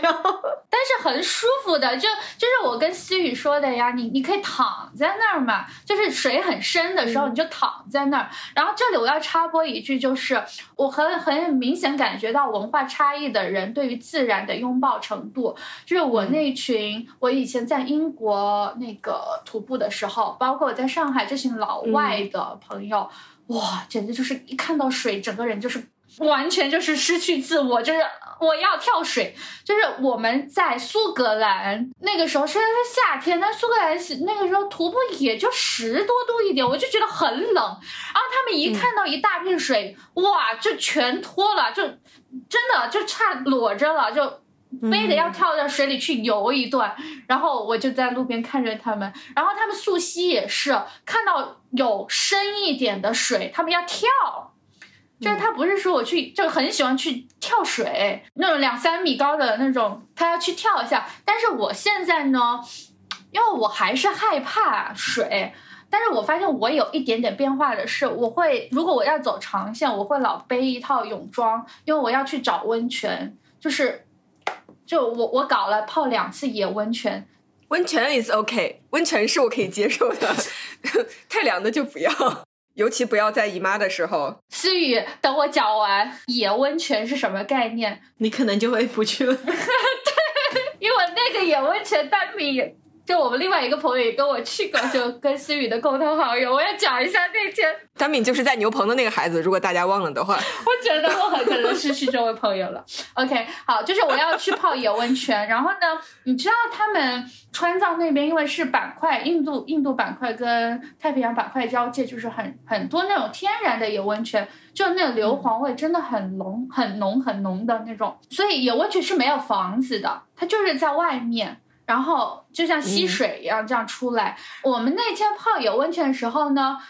它是有一个小房子的藏民在那儿，但是他要收五块钱，就是五块钱的温泉。然后，但是他那个池子旁边是没有房子的，所以我们进去就是就在那儿。然后那天。下雨了，但是我觉得很爽。就是你想，外面是飘着小雨，后来雨有点大，然后你的身体很暖。但是不对劲的事情发生了，它开始打雷了。我好害怕呀！然后那个黛比就很害怕，就一直一打雷，他就要抱住我。就他就要握，就靠着我说没关系的，没关系的。我说我我打雷闪电露营也干过这种事情，但但后来我就我知道他很害怕，然后就撤了。但是你知道野温泉更美的是，你在旁边都是树是山，而且还有溪流，然后那个溪流哗哗哗的流过，然后真的就就跟我在城市里泡温泉是很不一样的，而且。因为你知道吗？在这种情况下，至少我要脱光，然后我就脱光了，就可以在那边裸泳。好，嗯，好自由啊！如果是我的性格的话，就是我前一阵不是去阿拉斯加嘛，结果我也是盼期盼了很久请的年假，然后然后发烧了，就是一共六天，在 Airbnb 发烧了四天，而且这个行程计划什么全是我熬夜做的，知道吗？然后就梦妮就说。你问我要行程就要了三次，没想到你最后的行程是在 Airbnb 发烧。但是这个事情对我的影响就是，对我 mentally 的影响就是，OK，虽然最后一天我我看了雪山绝美，但是我此生再也不去阿拉斯加了，我把阿拉斯加拉黑了。就是我我就会觉得我有点那种。杯弓蛇影的感觉，但我但我觉得样就是没关系。虽然我在那个什么山顶来姨妈了，或者说我在河的水里面来姨妈了，或者是我在温泉里打雷，但是我下次还去，就这是我俩不一样的地方。就是我前面说的，我想玩的那个欲望，它已经支配了我的肉体，就是我我没有那么强烈的疼痛了，就是我的头脑被另外一个东西所占据注意力的时候，我压根就忘了自己有多疼这件事情。然后还有一次来大姨妈，就是这一次嘛，去西藏，然后哇，这三天我觉得很痛苦的事，就是在冰天雪地里换棉条这件事情，挺痛苦的。这一次行程就是很绝，你知道吗？然后我们行程全天是就是徒步的线，六天就有两天在车上，然后走真正走路是三天，然后前面两天他一点反应都没有。然后晚上在那个，因为我们睡那种藏民的家，然后晚上冻得要死，就是天天在那感叹：“我的天呐，这里真的不宜居，这里人怎么生活的？我要死在这儿的那种感觉，特冷，现在零下八度又没有，就连连取暖的东西都没有。他晚上不烧炉子，就只能靠电热毯和靠那个毛毯，真的人工摩擦取暖。我躺在那，我来了姨妈，然后我震惊了，然后因为我起来的时候我。没有感觉，我只是上厕所才发现来了来了月经。我什么都带了，这这倒倒是好的，但是我没有带止痛片，没有带布洛芬。我来讲一下原因，原因是因为一月份，你大家知道不是到处都阳吗？到处都买不到布洛芬吗？但是我这之前囤过布，就是因为必备之类的东西。然然后我把它全部分了，所以我自己就没有什么止痛药，所以这一次我也没有带上止痛药，然后所以也是找旁边的一个大哥，一个比我爸爸还大的大哥 借的，他把他的所有的布洛芬都给了我，反正你拿去吧，反正我也用不着，然后我就还是吃了两颗布洛芬。然后，但我走了三天，没有任何感觉，就是没有任何说我疼，就是跟我在城里的时候完全不一样。如果在城市里的话，我第一天肯定是不行的。我我觉得这点很神奇，为什么？我不知道是不是运动它有利于那个血流，因为你这样讲，我突然想起来有一次是我也是去美东旅行的时候，嗯第一天就其实按理说我我我那天本来是打算在酒店的嘛，但是因为当时跟我朋友一起去的，然后我朋友他不想一个人走，我就说那我就陪你。结果后来我们就又去博物馆，然后然后哦对，然后当时是好像是陈汉，你知道吗？是陈汉和他女朋友。带我们去逛，然后我我又觉得不好意思，就是人家人家陪你，我就不好意思表现的很很娇气什么的。然后结果那天就暴走，就也是走了两万步还是什么，但是就是在我平常是不可能想象，因为我第一天一般就是疼到只能躺在床上，而且是浑身疼那对种。但是那天就在外面走了一天，反而不疼。对，就是非常神奇。也这也不能说我小王的欲望吧，就是嗯。就是它没有那么疼，而且这一次我就发现我的体力确实是变好了。就是如果我回想到我八岁或者是十二岁的时候那种身体，那种运，我体育就是经常不及格的人，我现在是走这种十公里没有一点儿感觉，就很 OK 啊，很嗨，整个人就是一边在爬山一边在玩儿。就我不是在徒步的话，我不会只走路嘛，就在在雪地里打滚啊。然后我还很喜欢捡捡树叶、捡石头之类的，就玩儿这些就很嗨，整个人很开心，就完全没有受这个月经的影响。但是呢，我确实觉得很不方便的，就是说你得换棉条，嗯，很苦恼。就是第一，在运动的时候，我你不能用卫生巾吧，就更难受，对吧？那么闷，所以你就得用棉条。然后棉条换的时候，对卫生程度就很高，就你得前面要用嗯湿纸巾擦，然后因为你又在高原，平常也不可以，就是你这个垃圾你得要嗯收起来，要要带着。嗯，也没有垃圾桶，还得对对，你得带下来，然后很冷，主要是你想零下下大雪，零下十呃八度，就我们在、在下面就是零下八度，我觉得山上可能更冷，然后还那么大风，然后你光这个屁股真的，哎你你说这个，我让让我特别想征集一期，就是就是最最离谱的，就是换卫生巾的体验，向听众征集一下。然后这一次更更那个的是，因为你在海拔到四千，我们是四千，全程都是四千八到五千左右的时候，你压根没有树，连个遮挡的都没有，所以我每次就说。我会提前跟我们那个队的人说，我说我要去上厕所，然后他说好，我们全部背过去，然后就有那种嗯开玩笑，然后啊我要拿个无人机来飞，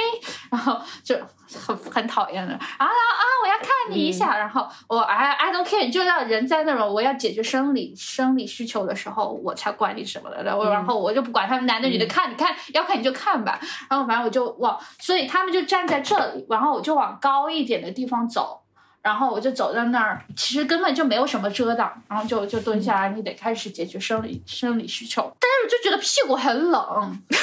然后而且我觉得对雪山其实挺不尊敬的，你知道，这种山对于人家来说是神山，然后你在那里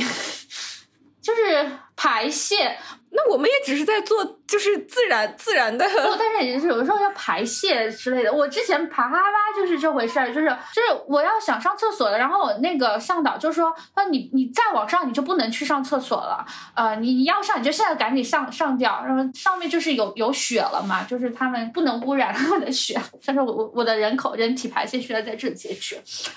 我当时第一天的时候，我自己没有，就跟另外一个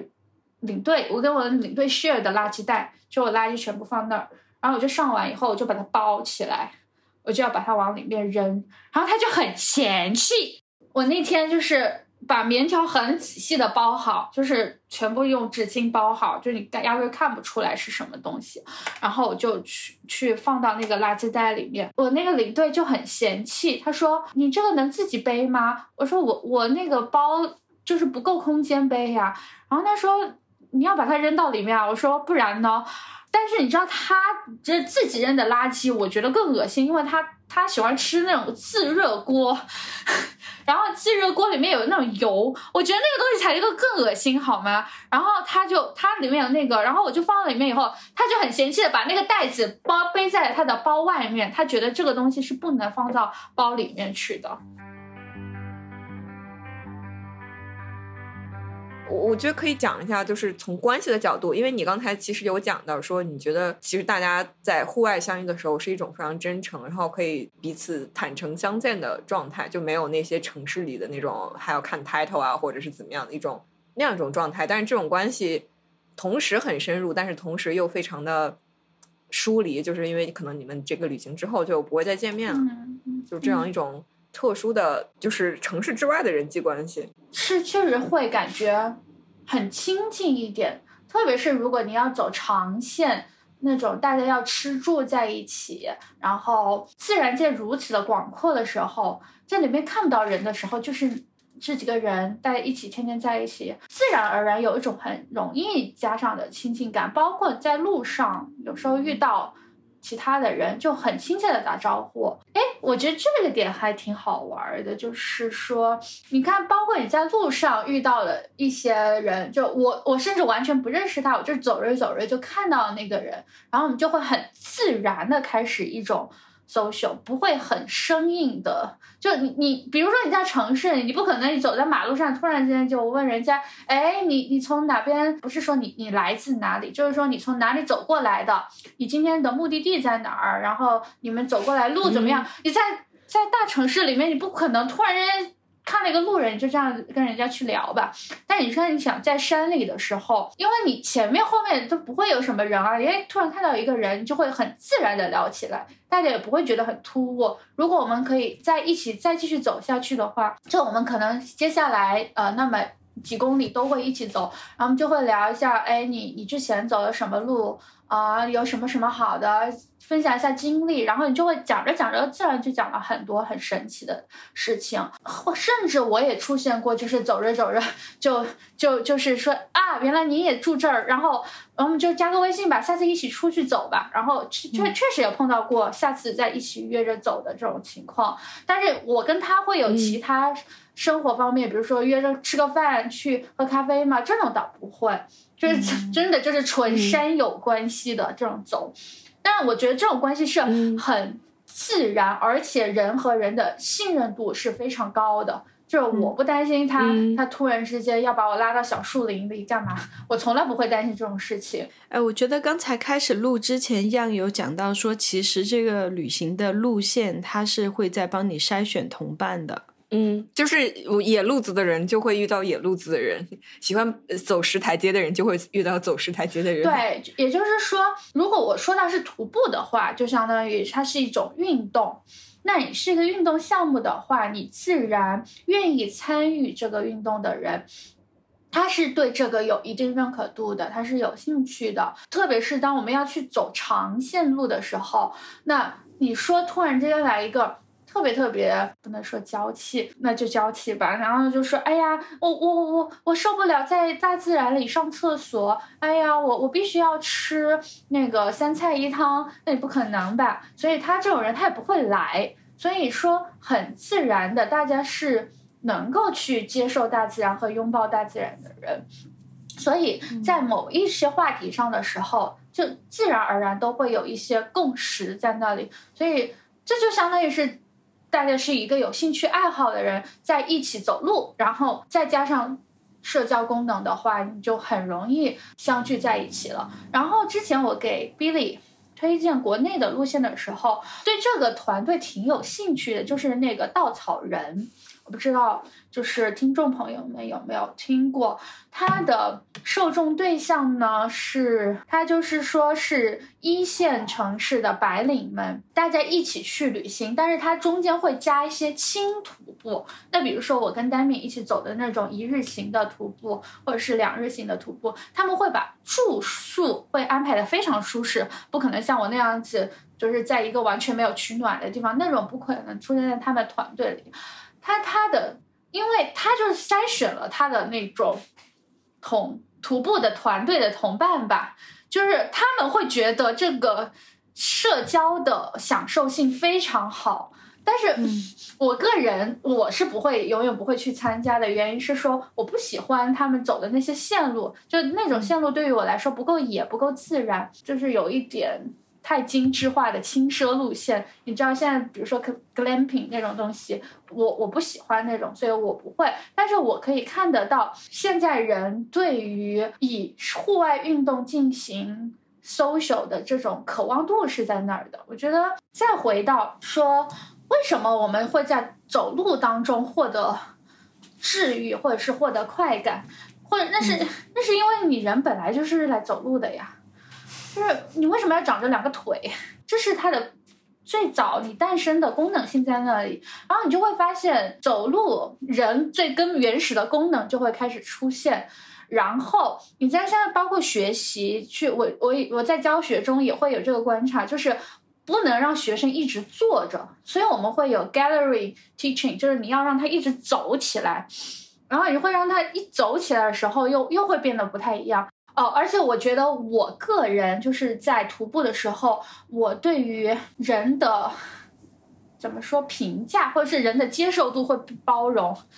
就是。比如说我刚刚说的，我那个领队，如果是说在现实生活中，就是在正常的社交或者是我的城市生活中，我压根儿就不想跟那种人说话。但是其实我在山里，我是稍微 OK 一点点的，就是我没有那么排斥那些人，因为第一，自然而然我们这几天就是要一起在在走嘛。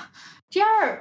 我就觉得。好像在那种情况下，他的价值观什么的，是次要的东西。还有一个就是我我要提到，就是以前读书的时候的走路，因为那个时候我跟跟呃跟思雨有讲过，说我们有一个硕博士放风团，那就是我在呃英国大学的那个 hiking 的俱乐部，因为都是学生，然后你想要在一个俱乐部里要待四五年的，那只有就是博士，就那边很多博士。然后呢，跟博士们一起走路，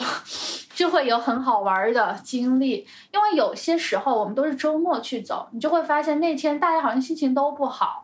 然后没有一个人说话。但是那种走 也挺开心的，就是反正我也心情不好，我也懒得说话，我们就一路走，然后走完然后再下山。然后英国人的走路方式是，他们永远喜欢在那个一个 pub 那边集合，然后在 pub 里喝一杯。不需要讲太多，但是好像又得到一种语言上的沟通的东西。然后还有一种就是很能聊，狂聊，就是每次走路都要聊人生，就是从他的人生故事开始聊。就之前碰到一个德国博士，就给我讲他怎么怎么最开始怎么怎么学 finance，然后呢又在那开始工作以后，发现自己得了抑郁症，然后发现不行，然后。也是因为这个原因，他开始喜欢徒步，然后走着走着，然后发现自己又好，然后就跟跟我讲他的整个人生经历。然后我在想，这种情况在城市里也不会发生。嗯，你不会看到一个陌生人就跟他讲你的一生。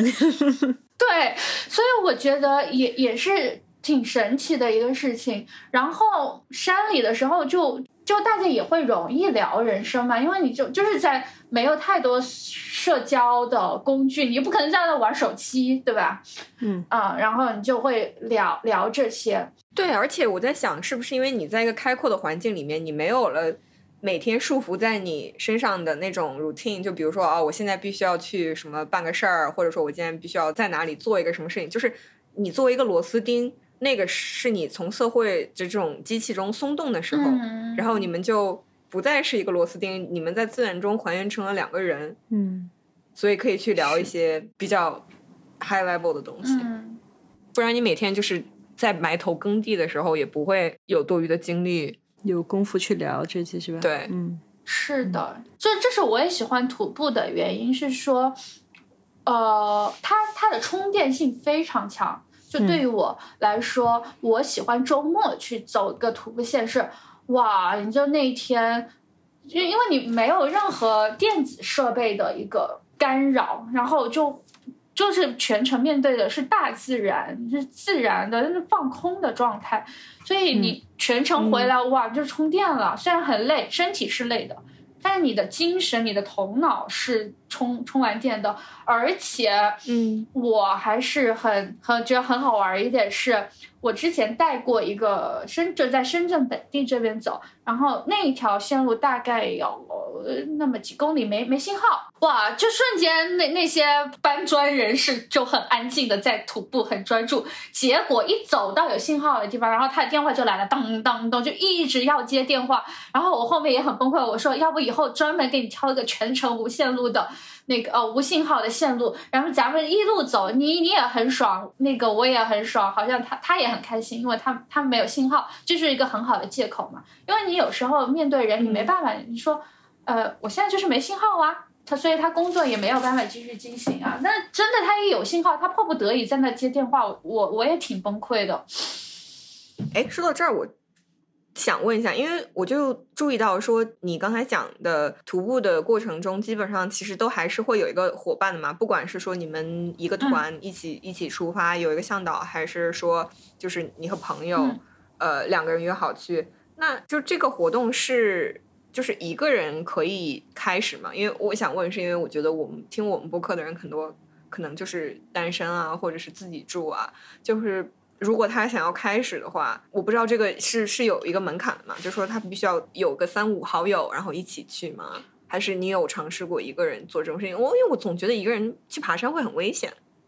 这就回到我们前面刚刚说的，你对于山的认知。但我一般走长线肯定是不敢一个人的。但是我之前，你看我之前在上海的时候有跟你讲过这个经历，就是我今天真的心情很不爽，然后我就搭了一个高铁。从虹桥去杭州，然后然后再去西湖那边瞎走走一圈儿，然后再回来，就是这种山是完全没问题，你就一根走呗。我其实自己最开始徒步的时候也有这种担心，或者是就不叫恐惧吧，就是觉得有个门槛，因为我老觉得他们要好厉害的装备，就是我老觉得他们要背个好厉害的包，然后必须要。冲锋衣，然后登山杖什么之类的。然后我后来想一想，其实这就是我前面想说定义它叫你这走路嘛，就瞎走路。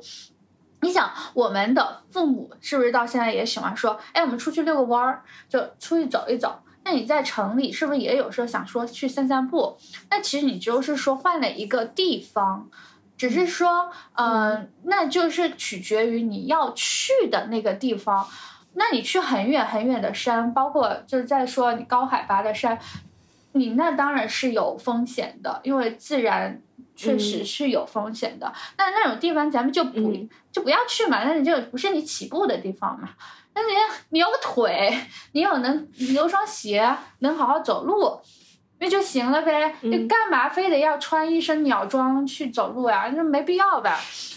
特别是像城市里的山，就是而且现在有一些也呃叫什么 app，就是你可以去找人家的轨迹。有一个 app 叫两步路，我如果是想走有轨迹的路的话，我就会去上面找，就输什么什么，比如说呃马峦山啊，就深圳的山啊，什么清凉山，然后就先输一个路，然后它就会出现一个轨迹图，就是别人走过的，嗯。然后你它你可以 download 下来，即使你在没信号的时候，你也可以跟着它走。就这种你是不害怕丢掉的，嗯，然后再就是我说的，如果是咱们就是你会发现，你只是去一个走路的方式去玩儿，去是你的一种生活方式的一种的时候，你就不存在说我非得要登个顶，那咱不需要，咱们就是走一走，然后可能舒服了我就回来这样子，就是一种嗯不同形式的散步。当然，我刚刚说到的走长线，就比如说我要去。走一个三天五天，甚至是后面还有十天的这种长线的时候，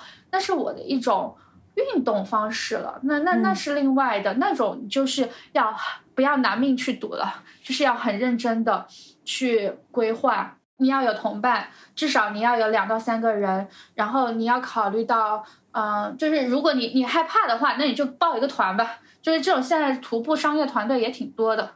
是不是？如果听众里面有想开始尝试的话，可以先报一个团，然后可能你在这个团里面，如果有遇到聊得来的，然后你们可以之后一起约着去。对，因为我我个人是因为我我对人的信任度又很高，所以我之前会上论坛去约约人。然后我我朋友有时候说哇，你你竟敢相信就是去约一个陌生人去山里？但这就是我。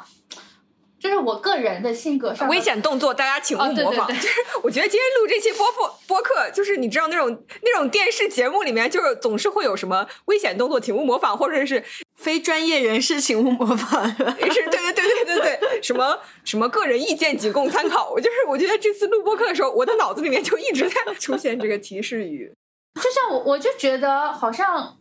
反正我我也约过陌生人走走路线之类的，就没有什么危险的呀。就但是但是个人意见，大家 仅供参考，这只是嘉宾的个人观点。但我觉得就是可能可能就是每个人，比如说对疼痛还有对危险的感觉真的是不一样的。但是有的时候你觉得不危险，嗯并不是说呃，并不是说样傻或者心眼大，就是可能他的那个直觉，他感知到的，然后加上他以前的经历判断下来，他其实就是一个。不是说理性，就是潜意识里面他已经就是后台已经判断好了，说这没啥危险的。对，但可能我们有一些就是你越是没有走过，你就越越容易害怕；你越走过，可能你就已经开始做过那件事情了，然后你就会越有一种就是说我我我能够把控得住这个局面，就不那么害怕。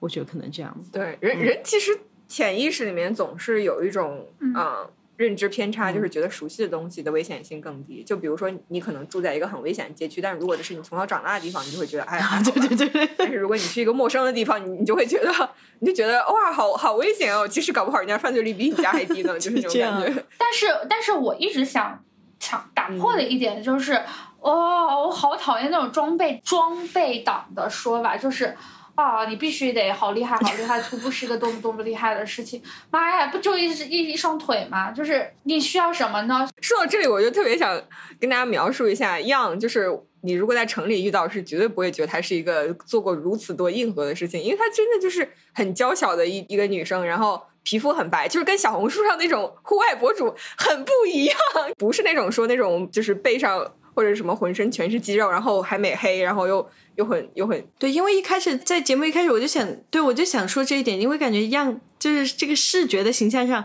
不是我们想象那种，就是说哦，登山客或者是说冲锋衣广告上那种要晒得黝黑的皮肤，然后其不经意的露出一些肌肉，然后背着一个比自己还高的那个登山包，然后要戴着那种毛线帽，然后旁边还要挂着那种水壶，然后头上还要戴着一个灯，就是那种。刻板印象的那种登山者的形象，就感觉那样的话好难啊！对，而且我印象中就是感觉好像我对他们的人格也哦有一种想象，就是他们说话什么都很干练，就是很很快，就是言简意赅，就是讲两讲两句话那个什么什么。但是就是样的性格是那种很天马行空的那种，然后又就是反正是跟我刻板印象中的那种户外人该有的样子很不一样。其实不是不是只有你们，我觉得所有的人，包括我一起徒步的刚见到我的人，都是这个感觉。因为向听众朋友们描述一下，我身高就是一米六不到，然后体重一百也没到，就很瘦，就是看起来很瘦，但是其实现在体重还是有一些，就因为骨架很小，然后肩很窄。所以就看着弱不禁风，然后我小时候确实是弱不禁风，就是很容易生病、体育不及格的人。所以我我做户外运动的时候，包括攀岩，我非常能够感受到自己的弱势，就是我就是腿短。你知道我有一次借了一个一米九的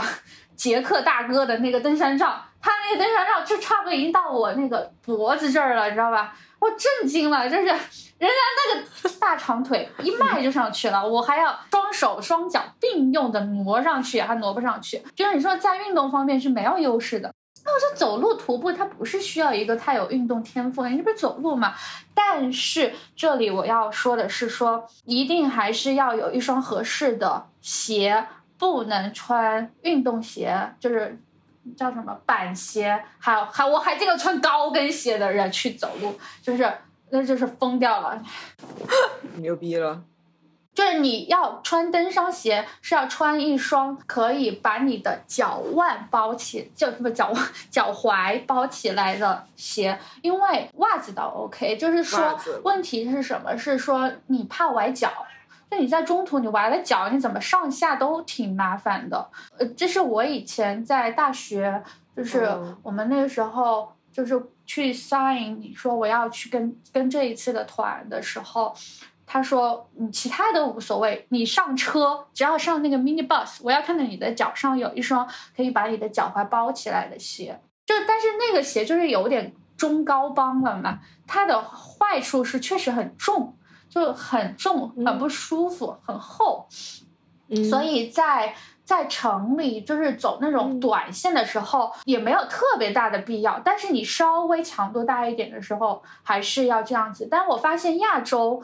就特别是国内的话，好像对这个的重视度不高。就是国内，特别是那种低帮鞋的低帮徒步鞋，销量还挺多，还挺好的，就卖的挺多的。我看大家穿的好像也比较多。但是我发现不行，就是你走一天的那种三四个小时、十几公里那种轻度的还 OK，但你要上高原，你要走长线，你真的不能出现崴脚的，就是不是说危险，就是很麻烦的。后面你知道嗯怎么处理也不太好。但其他的我我一件冲锋衣都可以穿、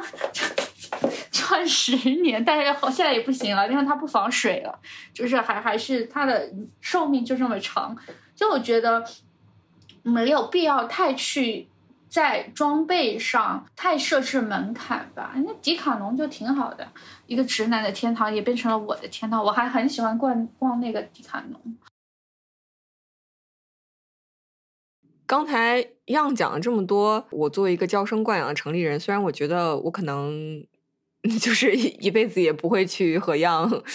做一次这样的旅行，但是他讲的有一点我觉得特别有共鸣，就是不喜欢做规划好的路线，就是因为我觉得我注意到我自己在生活中我特别反感的一件事情，就是我不喜欢别人规定我在什么时候应该感受到什么情绪，或者说，比如说，就可能像西雅图，就是你在樱花节就去看樱花，然后或者说你在郁金香节，你就一大堆人去看郁金香，我然后拍摆拍照片，然后我就觉得这个事情非常的让我觉得非常的无聊和死板，就是你为什么别人要告诉你这儿有一片花田很美，然后你才能感受到，或者说。那路边的一朵花，这个普通的一个什么什么什么小兰花草，我看到的时候，我也很感动，我也我也觉得它很美。但是我不明白说，大家为什么需要别人告诉你说，哦，这个地方是美的，此时你应该感受到美，然后你感受到美，这个事情对我来说是不 make sense，或者说就是有的时候会和一些同事聊天，然后你就会发现说，他对城市生娱乐生活的理解就是说，其实就是有什么商业服务嘛，那就是最近特别流行剧本杀，那我们就去剧本杀，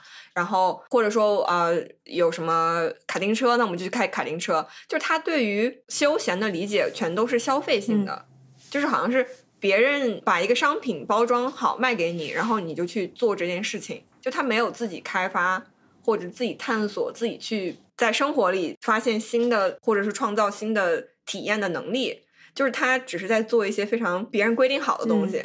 就是这个事情让我觉得非常的无聊。对，我觉得你刚刚讲的那个，就让我想到你之前说，就是像有的时候去一些 fine dining，就感觉大家都只是在扮演那个角色，就是那我来扮演这个游客，然后我就此时此刻就体现出哦，现在就是按照剧本，好像我就应该有这种情绪，就感觉不是你真正的一个生命的体验和感受，而只是说在那个环境下，我应该要显出这样的状态。对这个事情让我不理解的点，就是就是我觉得那个不管是就是说我在郁金香节看郁金香，或者是樱花节看樱花，或者我我去旅游打卡这件事情，让我觉得很不舒服的点，就是我觉得你在那个时候是把你自己的主体性外包了的，就是你觉得你你应该做这样的事情，别人都在做这样的事情，但是其实你并没有沉浸式的在体验你的。生活或者体验那个外部的环境，所以这是让他讲他那些经历，让我觉得非常嗯感动的一个点。就可能我这我这辈子也不会有那个勇气去去去爬一些他爬过的山，就是 我会在 ins 上给他的每一条 ins 点赞，为你加油。就是你可能你不会，你不会像样一样真的去在生活里面爬那些野山，走那些野路，但是你可能在别的领域你会走一些野路，就是你不会去满足于那些现成的答案和设计好的，就是像话费套餐或者是说就是吃饭的一个给你搭配好的东西，你可能会更愿意，哪怕是自己去试错也好，或者说自己去经历一些就撞一些墙也好，你都宁愿去自己根据自己切身的体验和感受去做一些呃忠实于自己的选择，而不是说选一个省事儿的套餐，走生活中的野路。对，可以这么说。我们预约样之后，在他爬山的间隙，有空的时候跟我们再聊一期 City Walk 吧。就是我们这些娇生惯养的城里人，想要就是用不一样的方式去打开自己生活的城市什么的。嗯就瞎走路之城里篇，刚刚谈的是瞎走路之山里篇。感谢大家收听本期节目，欢迎大家在评论里和我们分享你的感受，然后也感谢样来做客我们的节目。我们暂时的捕捉了样自在的灵魂 两个小时。如果大家还想听样更多的故事，请在这期下面留言，我们会争取就是再捕捉它。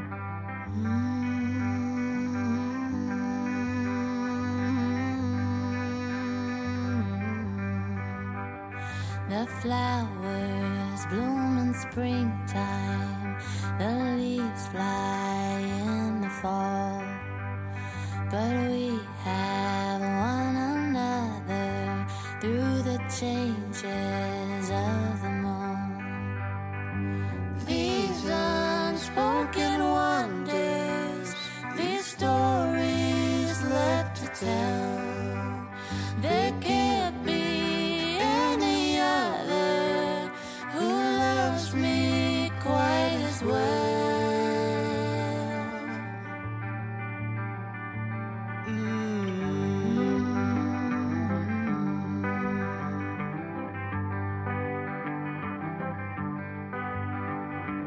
We should ever falter, should we ever hang by a string? Remember, we have each other through all the seasons, through everything.